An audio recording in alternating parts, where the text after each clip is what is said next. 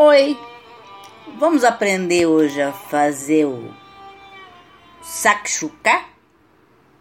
Sakshuka, a palavra vem do árabe e significa uma mistura aleatória, ou seja, qualquer, de vegetais e ovos, ou tudo misturado, diz o André, que está no Google.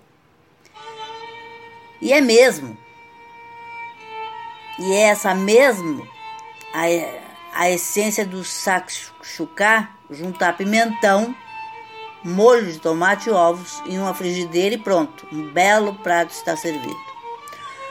Vamos aos ingredientes: 4 ovos, uma berinjela, uma lata de tomate pelado com o líquido, meia cebola, um dente de alho, um quarto de xícara de chá de azeite, meia colher de chá de pimenta calabresa seca, sal a gosto, meia xícara de chá de ricota fresca, esfarelada, folhas de manjericão a gosto para servir. O modo de preparo: faça o pré-preparo, lave, seque e corte a berinjela ao meio, no sentido da largura, corte a berinjela em cubos.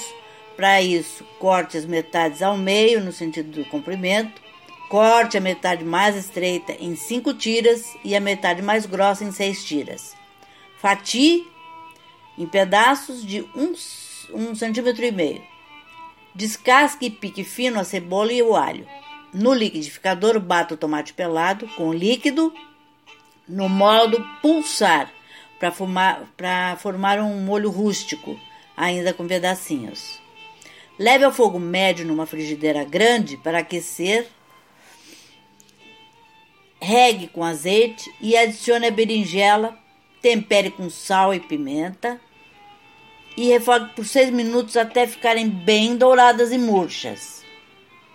Atenção, não mexa nos primeiros 3 minutos, assim a berinjela não é berinjela, eu falo berinjela, mas não é berinjela, é berinjela, fica bem douradinha.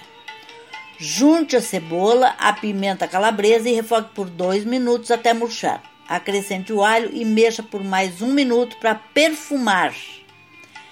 Retire a panela do fogo para juntar o molho de tomate. Assim ele não espirra ao entrar em contato com a frigideira quente. Tempere com uma colher de chá de sal, misture bem e tampe. Deixe cozinhar por 5 minutos para formar um molho encorpado.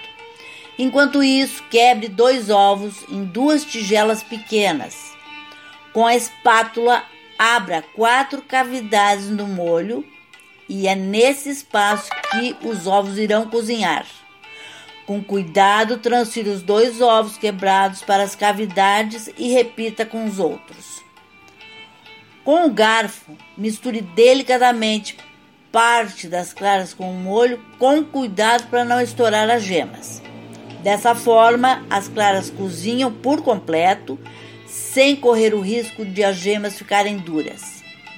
Tampe e deixe cozinhar em fogo baixo por 4 minutos. Ou até que as claras fiquem cozidas e as gemas permaneçam moles. Esse é o pulo do gato. Desligue o fogo e finalize o saxo, sakshuka com a ricota esfarelada e folhas de manjericão. Sirva com, com fatias de pão italiano. Olha! Vamos fazer? Que delícia que deve ser, hein? Hoje, nessa sexta-feira, 12 de janeiro de 2024, desejo, como sempre, um dia lindo, cheio de coisinhas de fazer sorrir. Até amanhã, se Deus quiser.